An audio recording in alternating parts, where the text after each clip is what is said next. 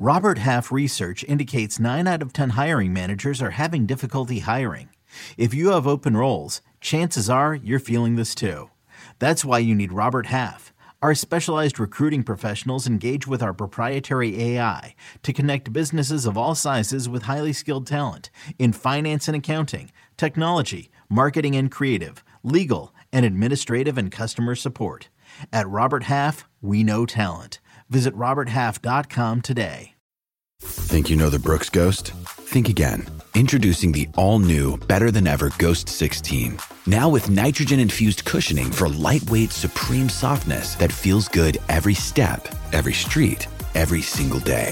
So go ahead, take your daily joyride in the all-new nitrogen-infused Ghost 16. It'll turn your everyday miles into everyday endorphins. Let's run there.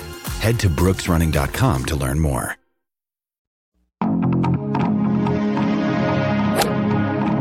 Freaking First Cut. Golly. Welcome to the First Cut Podcast. I'm Rick Gehman, and this is your DFS preview for this week's RBC Canadian Open, joined to break it all down by, Sia Nejad. Hello, Sia. Hello, Rick. I was just discussing with Troy how, it was tough to watch Denny lose, but it was great to watch Victor win. And I thought, Denny let one slip through his fingers. We're not sure how many he's going to have, but it's nice to have $2.2 million in your pocket for second place. For I don't think he choked. Victor came and grabbed it from him, but that was kind of tough to watch and really cool to watch at the same time yesterday. Yeah, if you're going to finish second somewhere, you might as well do it at one of the big events, right? Obviously, he wants more than that, but when you're Denny McCarthy, that win, or excuse me, that finishing position probably checks off a lot of like what your season goals are going to end up being about, like securing your card and making X amount of dollars, like all that fun stuff. Mm-hmm. So we'll see. New challenge ahead of us this week before we go to LA for the US Open, and even more of a challenge, Sia, because we've never played at Oakdale before. So we're going to do kind of a lot of wild speculation of how we think this golf course is going to play, what it's going to look like, who it might benefit, and all that fun stuff. So we've got some work ahead of us today.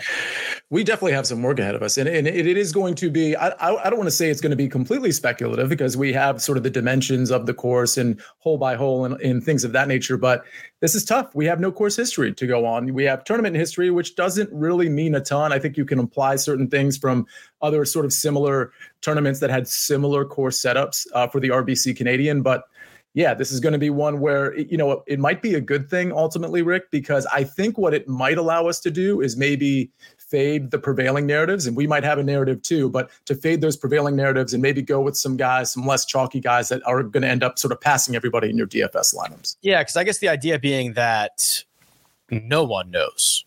So of most weeks, wouldn't you prefer to be pivoting more frequently in a week where no one knows than in a week where everyone at least thinks they know? That's exactly right. And the thing is, and I want to be like super clear here, because your pivot could be a pivot just in general in terms of the type of player you want, or you could agree with the prevailing narratives, but then just still have a couple of pivots in your lineup. I don't want people to be confused and think, especially in your GPP lineups, your tournament lineups, you got to pivot 6 out of 6. I mean, to really get your lineup going, maybe you take a few chalky guys and you take maybe 1 or 2 kind of pivoty guys. So that's just something to consider as you're considering some of the guys that you'll love this week. Well, before we get down to business, let me remind everyone listening that the one and done selection form for you, the fans, that is live now. There's a link in the description. You can enter your pick for this week, $9 million purse, a little bit top heavy at the top of the board, and you can get involved and continue your chase to catch up and chase down Mark Immelman. We'll be going live Tuesday, 5 p.m. Eastern time for the Mega Preview Pod, and we will reveal the selections then. Oakdale Golf and Country Club. Troy, if you want to share my screen, I've got the scorecard here. We've never played competitively here at Oakdale, and the RBC Canadian Open in general moves around a lot. We'll play here this year, and I believe they also have it on the schedule for 2026, but we're taking as much information as we can find anecdotally on the internet, Google or whatever you want to do to try to figure this place out. Yeah. And so one thing to consider here is we've got 3 par 3s, 3 par 5s. What does that leave us with? By the way, 2 of the 3 par 5s are incredibly short. So, I mean, I think all of these are reachable. I think par 5 scoring might be something you want to take a peek at for sure, but a lot of short par 4s. So I think what that means, Rick, and again, I'm not the authority on this. I'm in sort of speculation mode, but I certainly think what you're looking at here is a lot of wedges coming in on your second shot. So while I'm going to be looking at a lot of weighted approach via rrg.com, it's that wedge play, 75 to 150-ish, 75 to 125 that I think is going to be a little bit more important here than at other venues.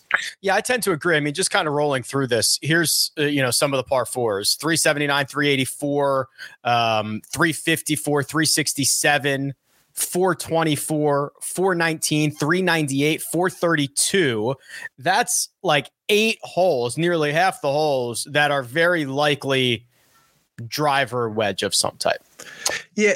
So, Rick, I got to ask you, though, when it comes to the driver, like I don't know how to parse this when it comes to what I think, and we'll find out as the days kind of go by, of course, how penal the rough is. But I'm just curious, is it going to be a lot of driver or is it going to be a lot of like positional? I don't know the answer to that question. I'm asking you. I think it'll be dealer's choice, right? This course isn't long enough to box out the short hitters. So I think that they'll be able to hit driver in spots and the longer hitters will have their option of trying to take on more. I mean, from my understanding, so par 72, 7,200 yards, that's going to skew on the shorter side of par 72s. My understanding is that this is a golf course that has not seen a lot of rain so far this summer. It's pretty firm. It's pretty fast. They can bake it out a little bit. The rough will be long, but I don't think it's going to be necessarily thick, which is a little bit different. So I think you're going to see very little defense out there outside of maybe some of these green complexes. So I think that you're going to end up seeing already, and I've only gone through the par 4s, like a lot of driver wedge or even a lot of like 3-wood 9. Yeah. You know what I mean? Like, it's just like not, there's only so many. And the modern player tries to pump it down there a lot further than past years. Right. And I do think that, and you might've mentioned this just a second ago, I think that brings like everybody into play. And I wonder, Rick, we'll get to the top of the board in a second. I know we need to see the stat profile and all that, but I'm just curious, do you think that sort of minimizes some of the guys at the top because it is kind of one of those where it brings in a lot of the players?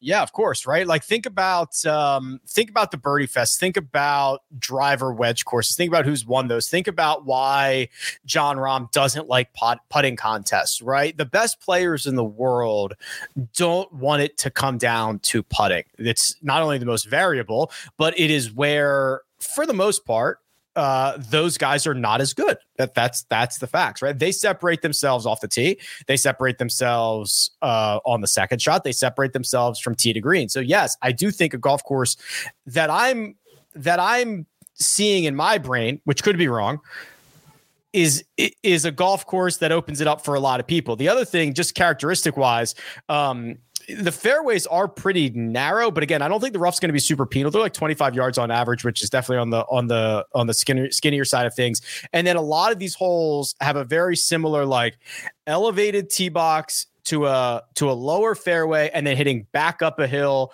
to an elevated green. Like that's like the same kind of concepts that you're going to see often out here. Yeah, that makes sense.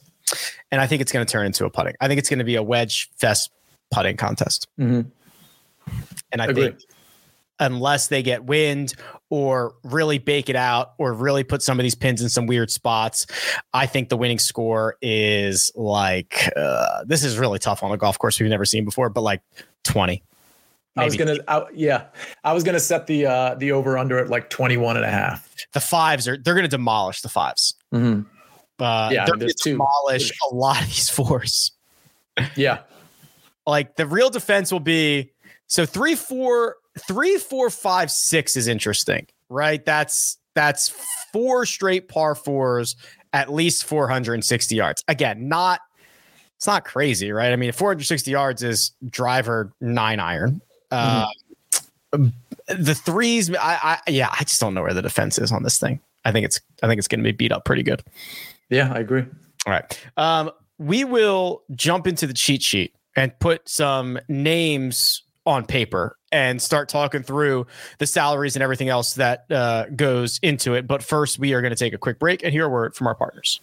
Another day is here and you're ready for it. What to wear? Check. Breakfast, lunch, and dinner? Check. Planning for what's next and how to save for it? That's where Bank of America can help. For your financial to-dos, Bank of America has experts ready to help get you closer to your goals. Get started at one of our local financial centers or 24/7 in our mobile banking app. Find a location near you at bankofamerica.com/talktous. What would you like the power to do? Mobile banking requires downloading the app and is only available for select devices. Message and data rates may apply. Bank of America NA, member FDIC. Mother's Day is around the corner. Find the perfect gift for the mom in your life with a stunning piece of jewelry from Blue Nile. From timeless pearls to dazzling gemstones, Blue Nile has something she'll adore. Need it fast? Most items can ship overnight. Plus, enjoy guaranteed free shipping and returns. Don't miss our special Mother's Day deals. Save big on the season's most beautiful trends. For a limited time, get up to 50% off by going to BlueNile.com. That's BlueNile.com. And we're back. I do want to remind everyone that this Saturday on CBS, one of the most celebrated soccer tournaments in the world is down to just two clubs. Man City meets Inter in the UEFA Champions League final. Our world-class team will be on the pitch, as they say, with live coverage beginning Saturday at 1:30 Eastern on CBS. Go back to that, Troy. Go back to that. This guy on the left here, this long-haired blonde. Is he Norwegian? Ooh. I honestly have no idea. Troy will know. His name's like, it starts with an H. It's like Hargard or... Well then, okay. Troy says, yes, he is. Holland. Yes. Yeah. Haaland. He is like the premier guy. Has Norway been taking over our sporting culture? Is this something that we need to investigate? He's 22 years old. 3 years junior to Victor Hovland, I believe, who just took down the Memorial. And there's also a tennis player, Casper Rudd, I believe his name is, who's like... Look at you. Yeah. So they're no longer just a winter sport mecca. They can do the other things well as well. All right, cheat, Troy. Thank you very much. Rory McIlroy, Sam Burns, Tyrrell Hatton lead the way. 11-5, 10-5, 10-2. Very small $10,000 range, Sia. Certainly with no shortage of question marks. But the man at the top, Rory McIlroy, looking to complete not only a rare three-peat, but probably an unheard of three-peat. 3 consecutive wins over 5 years at 3 different golf courses. That's probably never been done before in a world where Tiger's done everything. So Rory on the cusp of history, if he can pull it off. Yeah, I'm going to say that's definitely never been done before because it's obviously so rare that you have 3 different courses in 3 consecutive years. That would be amazing. I think what you're going to hear about Rory this entire week is, well, we're looking at wedge play, right? And he hasn't been good with the wedge play, right? So maybe he gets checked off some people's list, but then again, you can make lineups with Rory McIlroy and the lineups will, in terms of pricing, like you can do that. I don't think Rory's going to be for me in this range. I wonder how you feel on that. There is a 10K guy I like, but I don't think it's going to be Rory this week. So here's where I'm at. To me, the criticisms of Rory's wedge play are valid. And we saw that in full effect on Sunday at the Memorial. I'm not going to overreact to just one round underneath the spotlight that everybody saw. I would say the other concern that I have is that in 2023, he has been pretty pedestrian with the putter. That is something that we have not talked a lot about. And it's not like he's been bad. It just hasn't been nearly as good as we have seen historically, or at least recently. And I think on this golf course, it's going to really open itself up to having to, like we've talked about, hit your wedges close enough and roll the rock. And it's not long enough to keep anybody out of it. Like, it's just, this is not a good combination. Like, if we went back to Oak Hill this week, I'd be like, screw it, I'm in on Rory, right? Like, I don't care that he didn't play well on Sunday. Like, I don't care. It's such a great course that sets up well for him, yada, yada, yada. I just don't think amongst those other things that this is particularly a great spot for him either. Yeah, you know, there's so many arguments to like for and against Rory this week. I mean, I think one of the ones against is with his game kind of slipping in a couple of areas. Now, granted, he hasn't been bad, but it just hasn't been what people have expected. So you wonder with the US Open on the horizon next week if he's, you know, kind of working on stuff. And maybe that's a narrative that doesn't exist. Maybe I'm just kind of parroting something that we kind of hear from time to time. But it's that it's the putter and the wedge game and the approach play. I mean, he's lost 4 out of the last 5 on approach. Like, that's just not very good. With that said, I do think he is a confidence guy. And I do think if he starts to get it rolling, and I don't think this is breaking news, but it wouldn't surprise me if he starts to get it rolling both on the greens and with the approach play, and he just starts, like, it clicks and he starts dominating. And that's what we see with superstars, whether it's somebody, you know, in the, like a Victor Hovland or even a Colin Morikawa, who kind of fought back until he had to withdraw in the final round yesterday. So I think he can turn it around and completely boat race this field. But at the same time, I don't think I'm willing to make my investment there. How about the other two? Sam Burns, Tyrrell Hatton. Is it an opportunity to grab one of those guys, or do we just want to skip this top tier altogether and start our lineups elsewhere?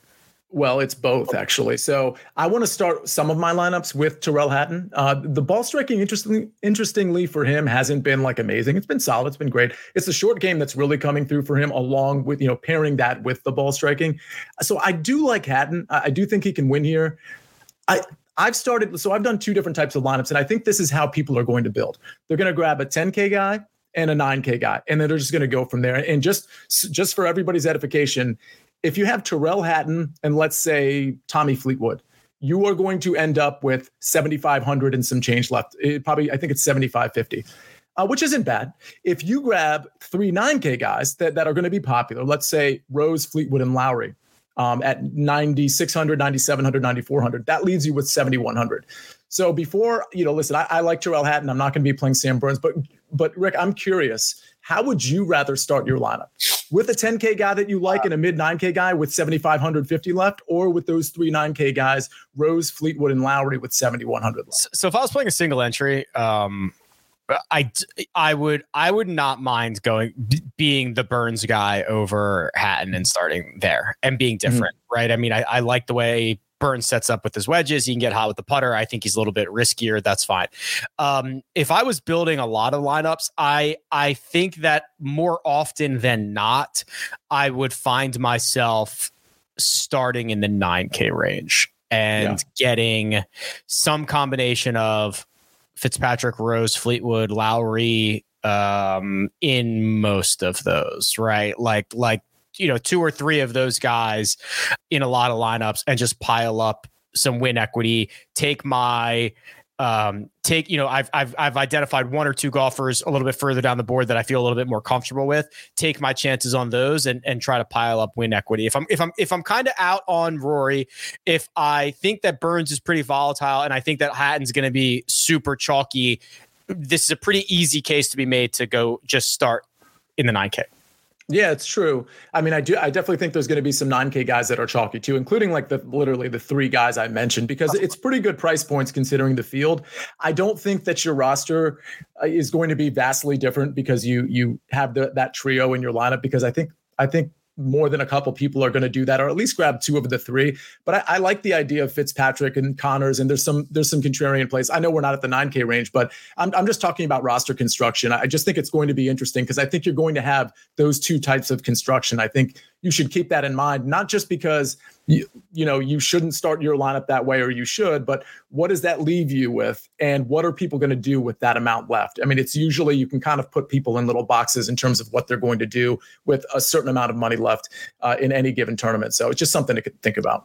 Here's to put the bow on Sam Burns. You know, I'm usually pretty iffy on the proximity buckets, but when you start piling up similar ranks across adjacent buckets, I think it's pretty clear to say, okay, this guy can hit his wedges pretty well, right? You know, he's top, call it 50-ish, from 50 to 125, 75 to 100, 100 to 125, those kind of shorter iron areas, and he gets a little bit worse on the longer, mid and longer iron areas. So I think there's a path for Burns, but it is interesting. I think not only is it a week of just like pivots, but it's a week of roster construction conversation that I think is going to play a pretty big role in how the outcome happens. Yeah. And I also think once you get to like the 7K range, just like a lot of other tournaments, there's just a lot of different directions you can go to potentially be different, especially in a field and with a tournament like this. One more thing on Burns that I think is interesting. Sure. Is that if you are just looking at him from a ball striking standpoint and even like an approach standpoint, it's not great. But what you just pulled up, for those of you that are watching us on YouTube, you just pulled up the wedge play for Sam Burns in particular. And that paints a much different picture given the proximities. You know, I think, I don't know what the percentage is, but I think we're probably talking 40 to 50% of the approach shots are going to come from less than 150 is my guess. Yeah, I mean, we just kind of went through it quickly. So, you know, remove the fives. So that's 3 5s. We have 8 of the holes that we kind of said were like the shorter par 4s. So that's 11 out of 17. 3 of the other ones are par 3s. So that's 14. So really, there's like probably 4 par 4s in which you might have to hit like a mid iron or something like that. But I think twice as many you're going to be hitting short irons or wedges into them. Yeah, and I think that it would surprise some people that the wedge play with Sam Burns is actually, if you're looking at approach globally, you're probably thinking, okay, well, Sam Burns can hit it pretty far. It's the long irons where he's actually excelling, and it's the wedge play where he's not really excelling. And it's literally the opposite of that. So the wedge play actually looks, you know, we're looking at 50 to 125, 100 to 125. Those are all decent numbers, not superior by any means, but it's those longer approaches where he's been really struggling. So it's something to pinpoint for this tournament specifically as it relates to Sam Burns. Yeah, it is pretty clear. There's kind of two areas, right? He's like top 60 in the shorter proximities and outside of top 100 in the longer ones. 9K range. So this is a lot of the names we've already alluded to, but it's Fitzpatrick, Connors, Rose, Fleetwood, Lowry. Then we get to the curious case of Cam Young, Sahith, Tagala, Matt Kuchar, and that is all. So I think we've already identified there's probably going to be some concentration around the Rose, Fleetwood, Lowry camp, all for good reason, Sia?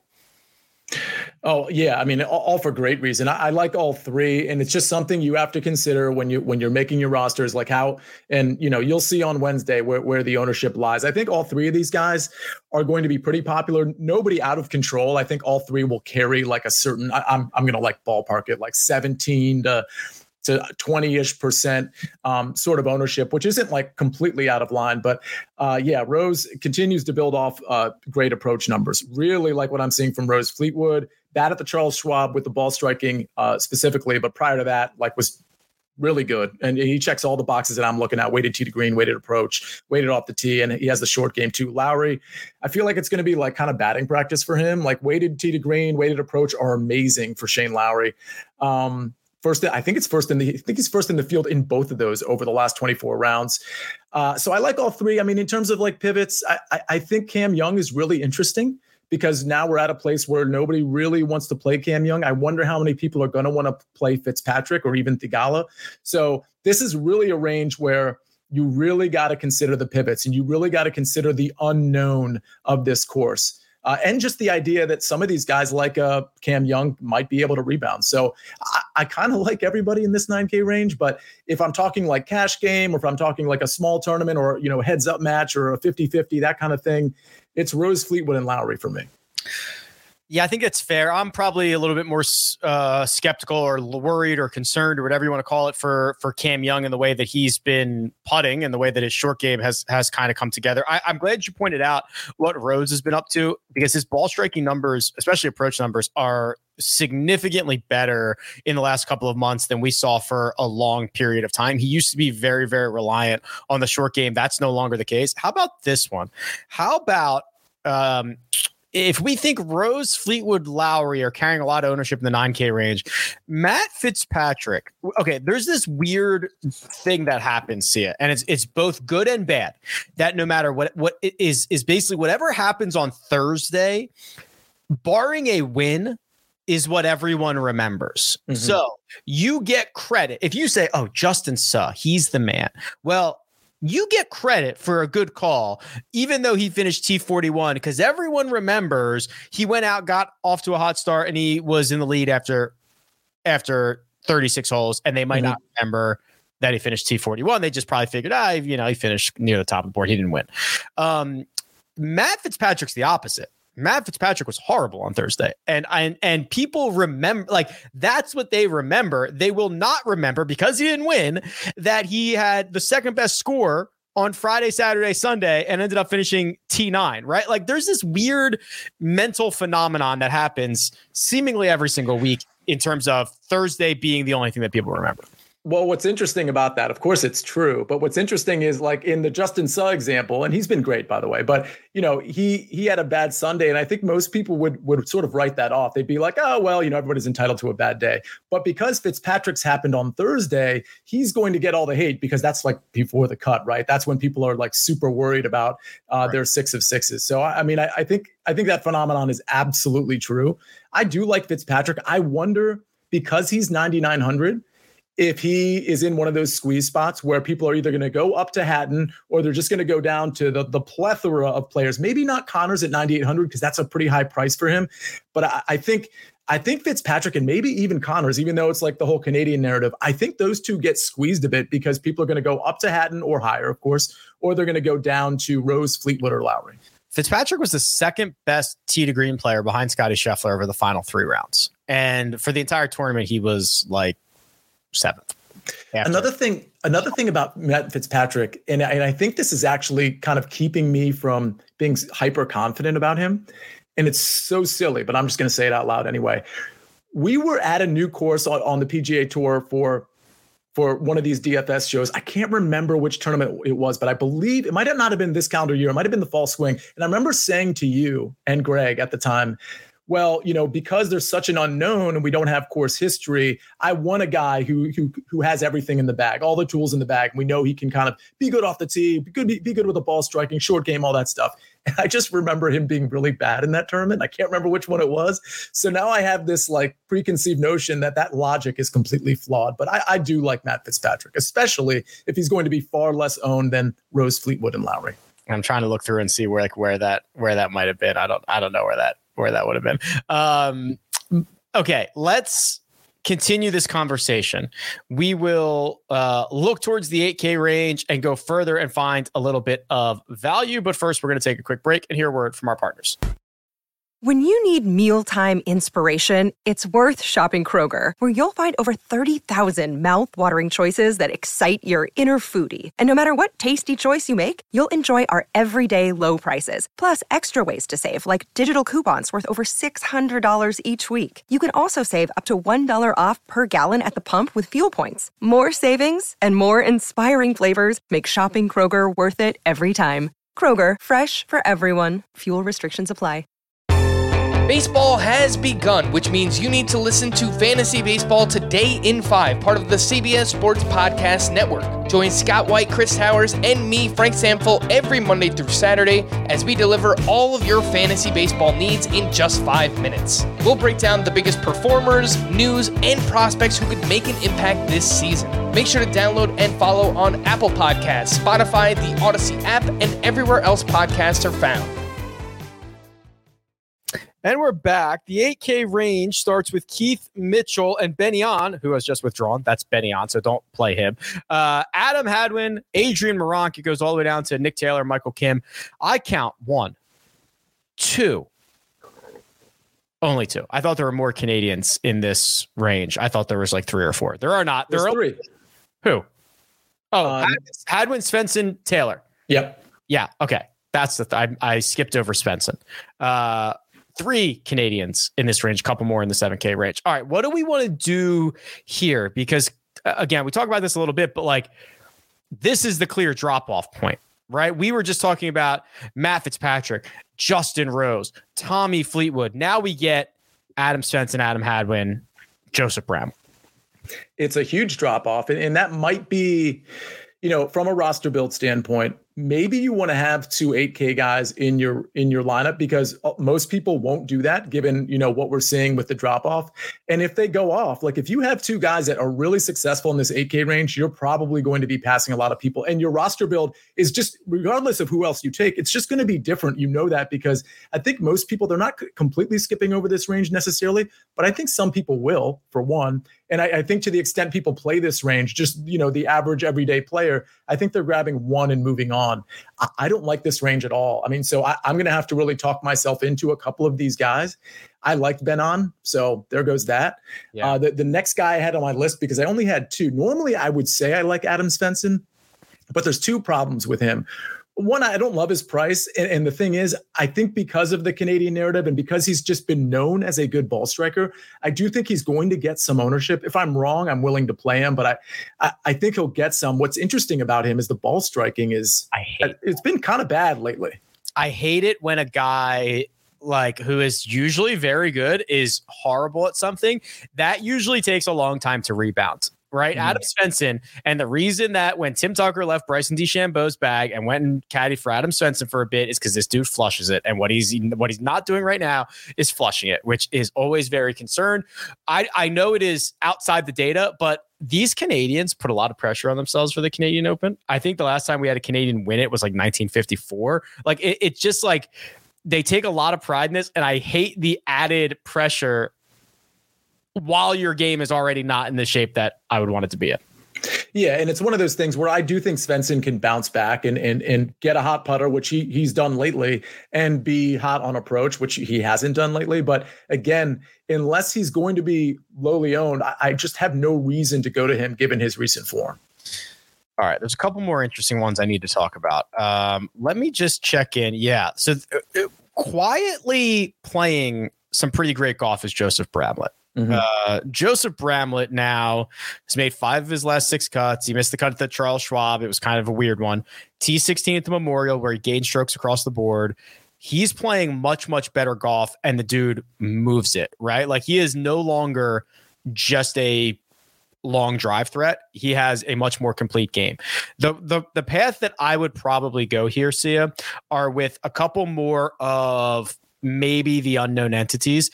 I'm drawn to Adrian Meronk. I'm drawn to Nikolai Højgaard. I'm drawn to Ludvig Åberg, who's making his professional debut. So quickly on those guys.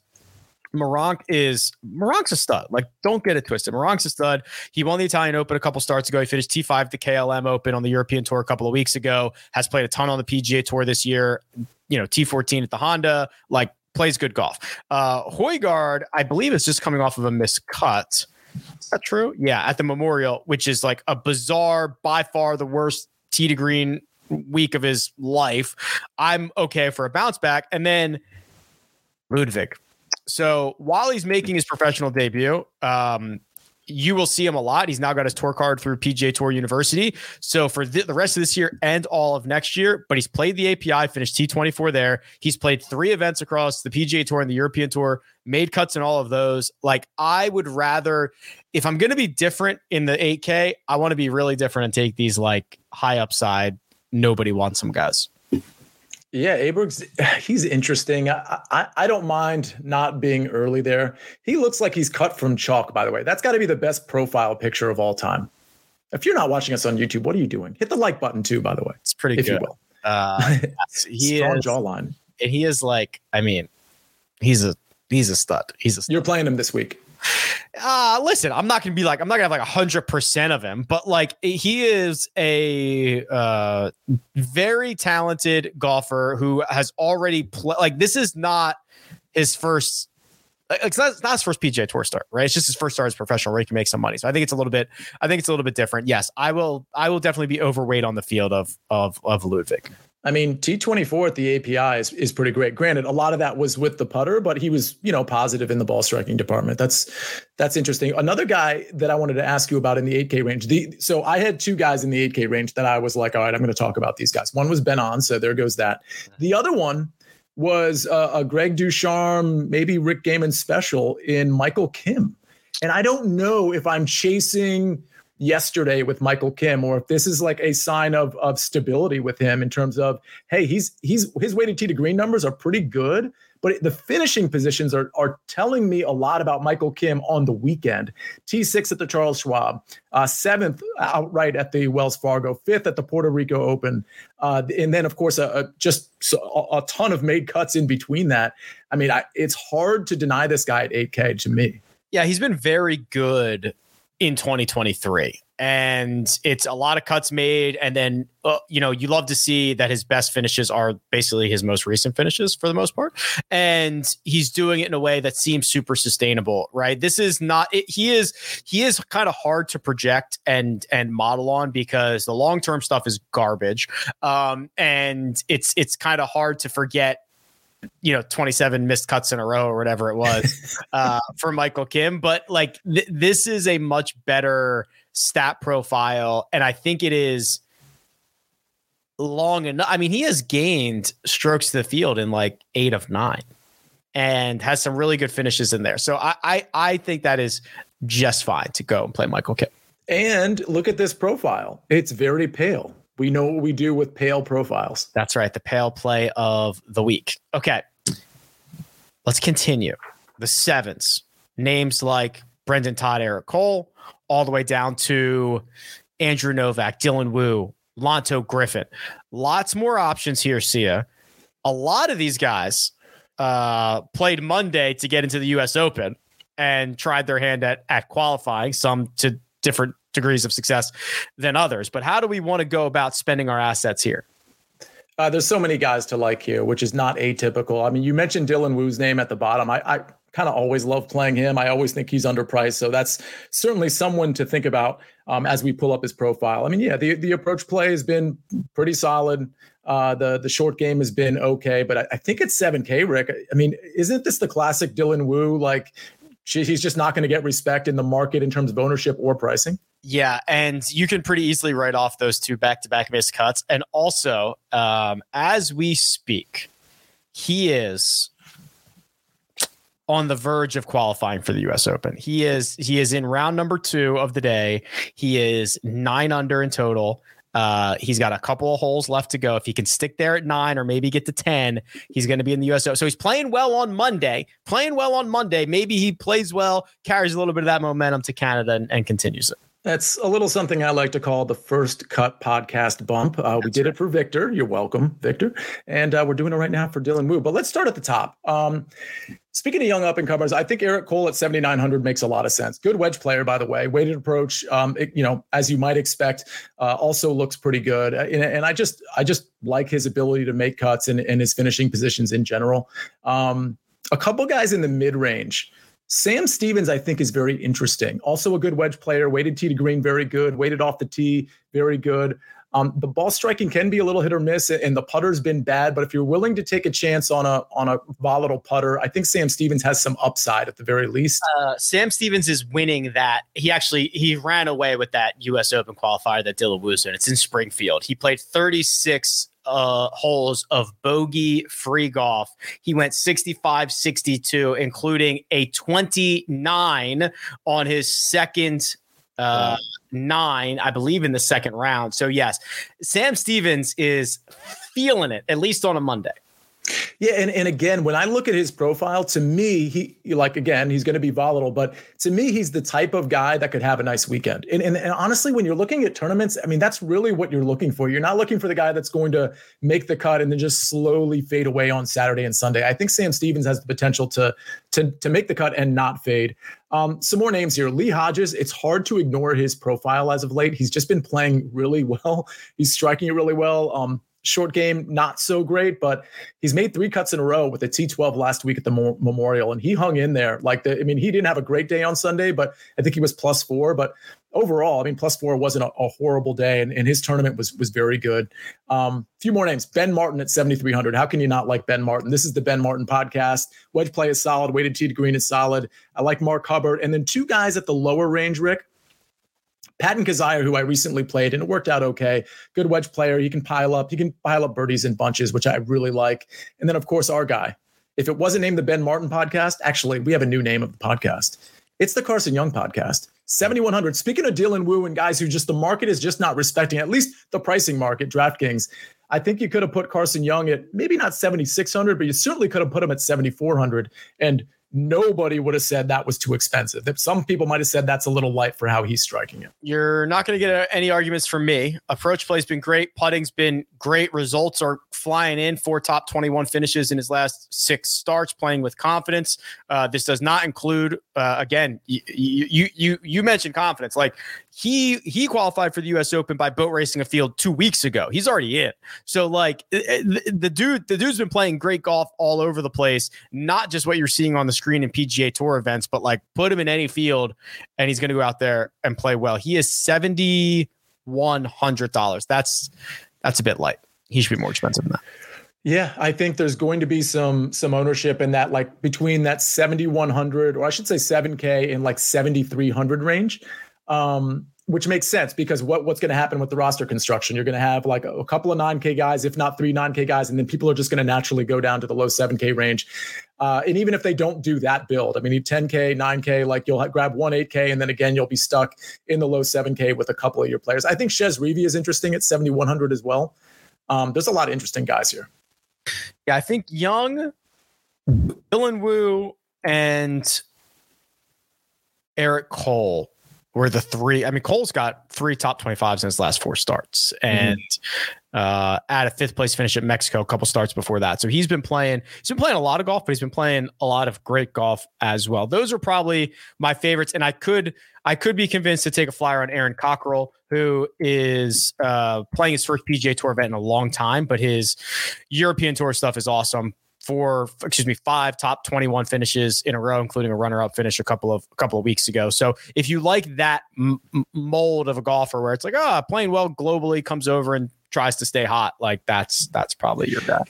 Can you pull up Vincent Norman's wedge play numbers? Because from what I was looking at, they didn't look very good. I think he's kind of an up-and-coming guy, but that was one thing that was a watch out for me. Yeah, so it's tough. Yikes.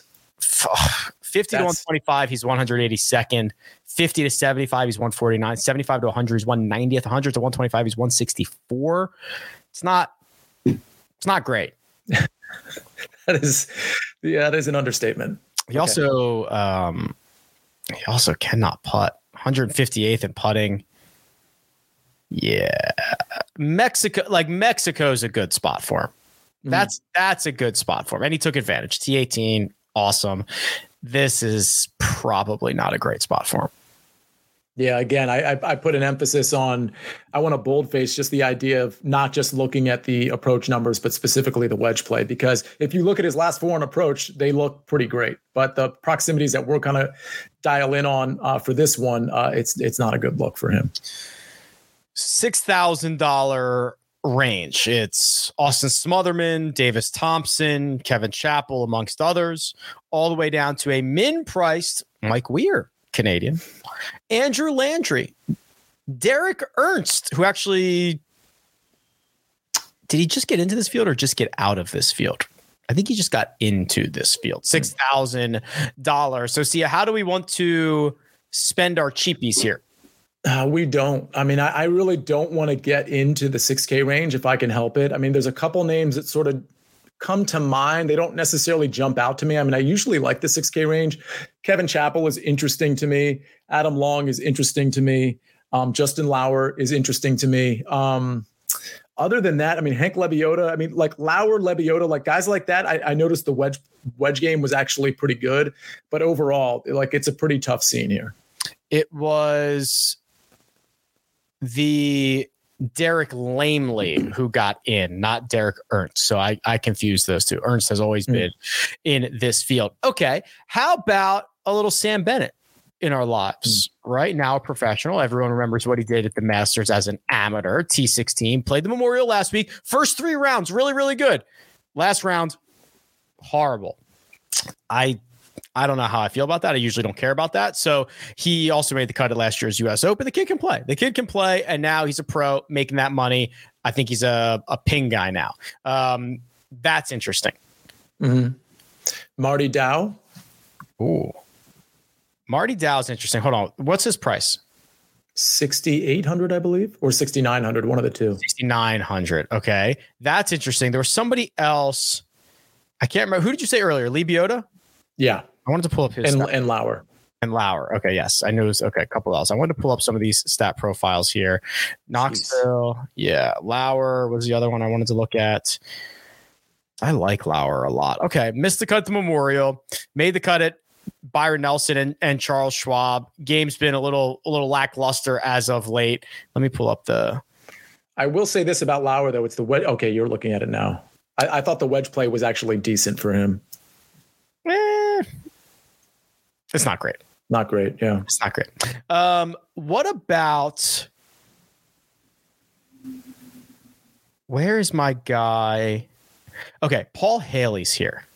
Paul Haley had kind of a close call as of late, right? He had that fifth place finish at Charles Schwab, but what do you do with this? The six straight missed cuts. I guess it was 12 strokes gained in the short game categories. I always just catch his name because I always see it up there. It's easy to pop up because it's Paul Haley the second. But I guess we can't go back to this. This is clearly a mirage.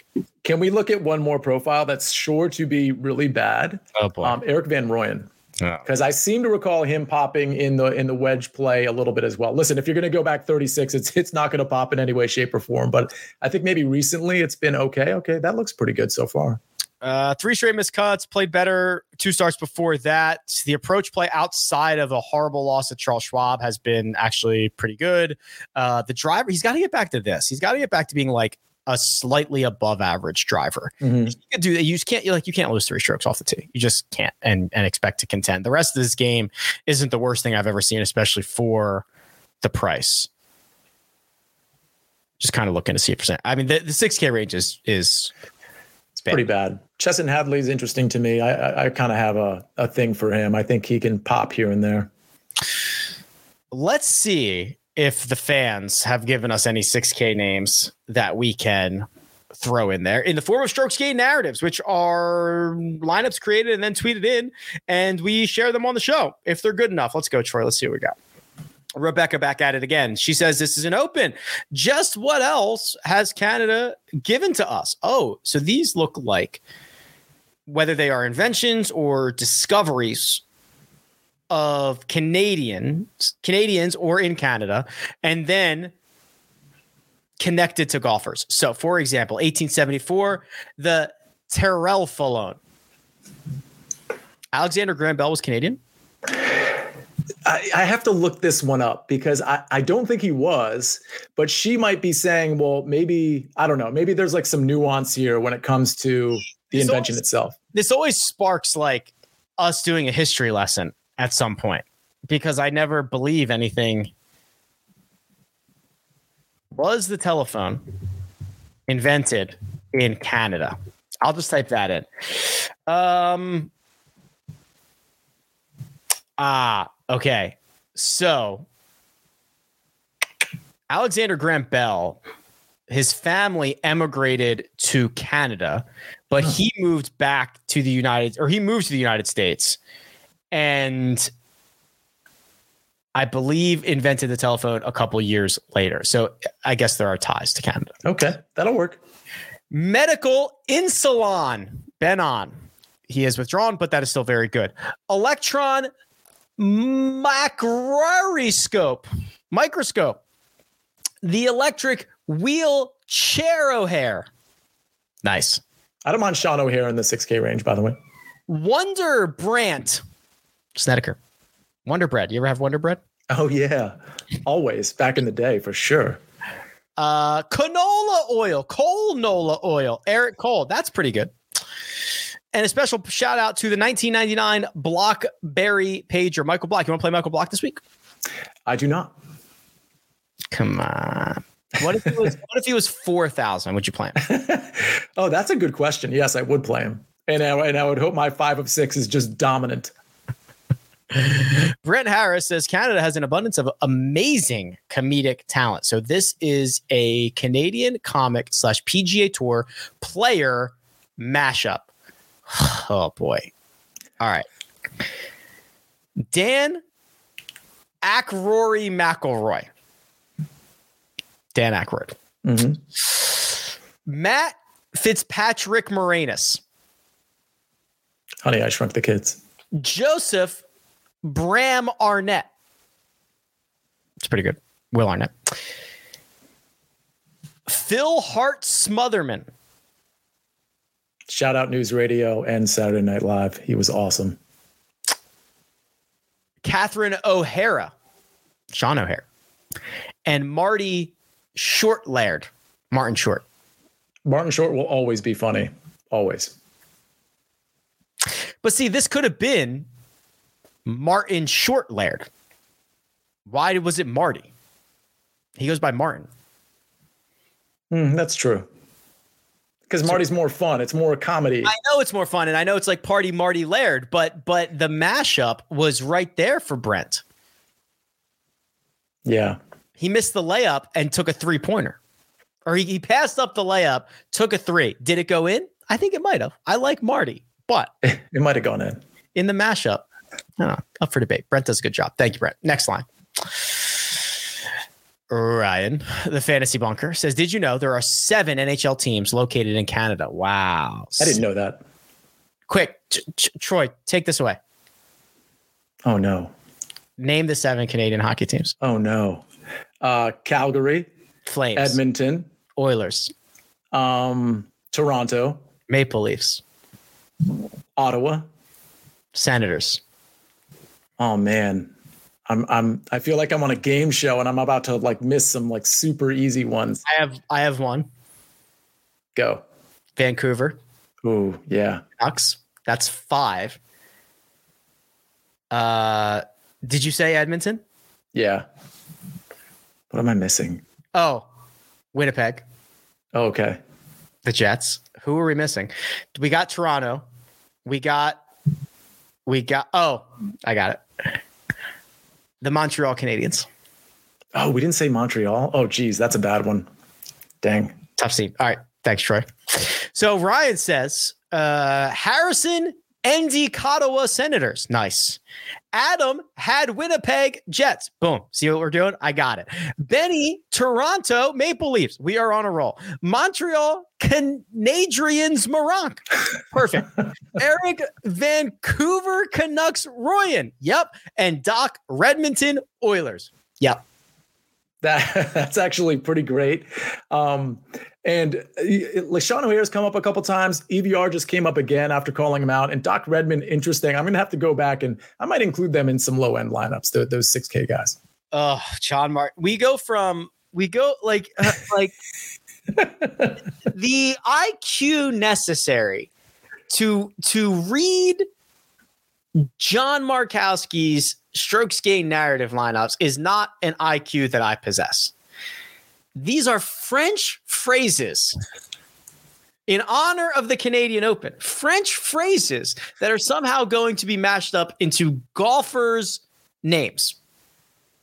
Do you want me to try this or no? Yeah, go ahead. I don't speak. I mean, I took no French classes, but I at least had the chance to read this while you were buying time. Maybe you should take a crack at it. Scott Piercy Buku. Merci Buku, right? Yes. I got that one. Benny, bonjour. Pretty great. This is good. Adrian, excuse moi wrong. Parlez-vous français? That could be Dylan or Brandon. They're both in this one, right? Gemma Paul Haley. Je m'appelle Haley. Okay.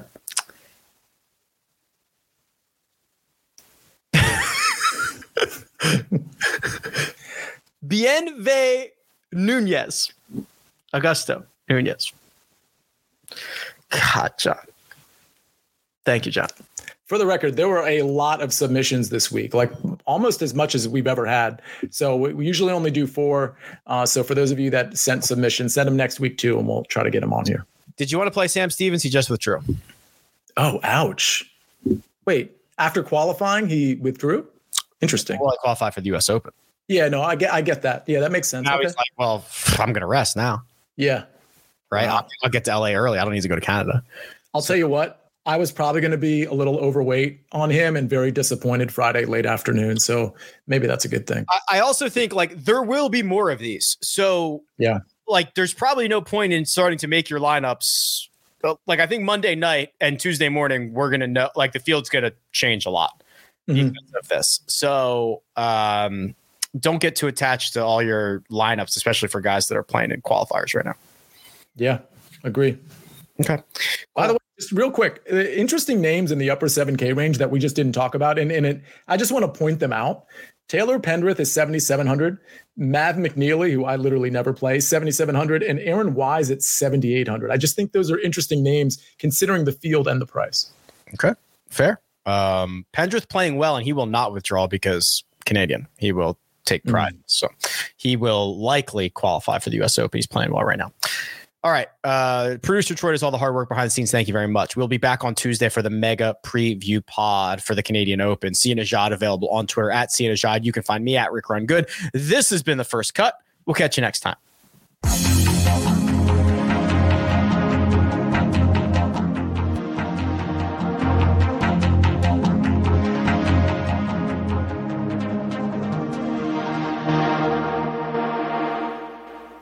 Jeremy Renner returns to Paramount Plus for a brand new season of the original hit series, Mayor of Kingstown. My job is to create a balance, avoid a war.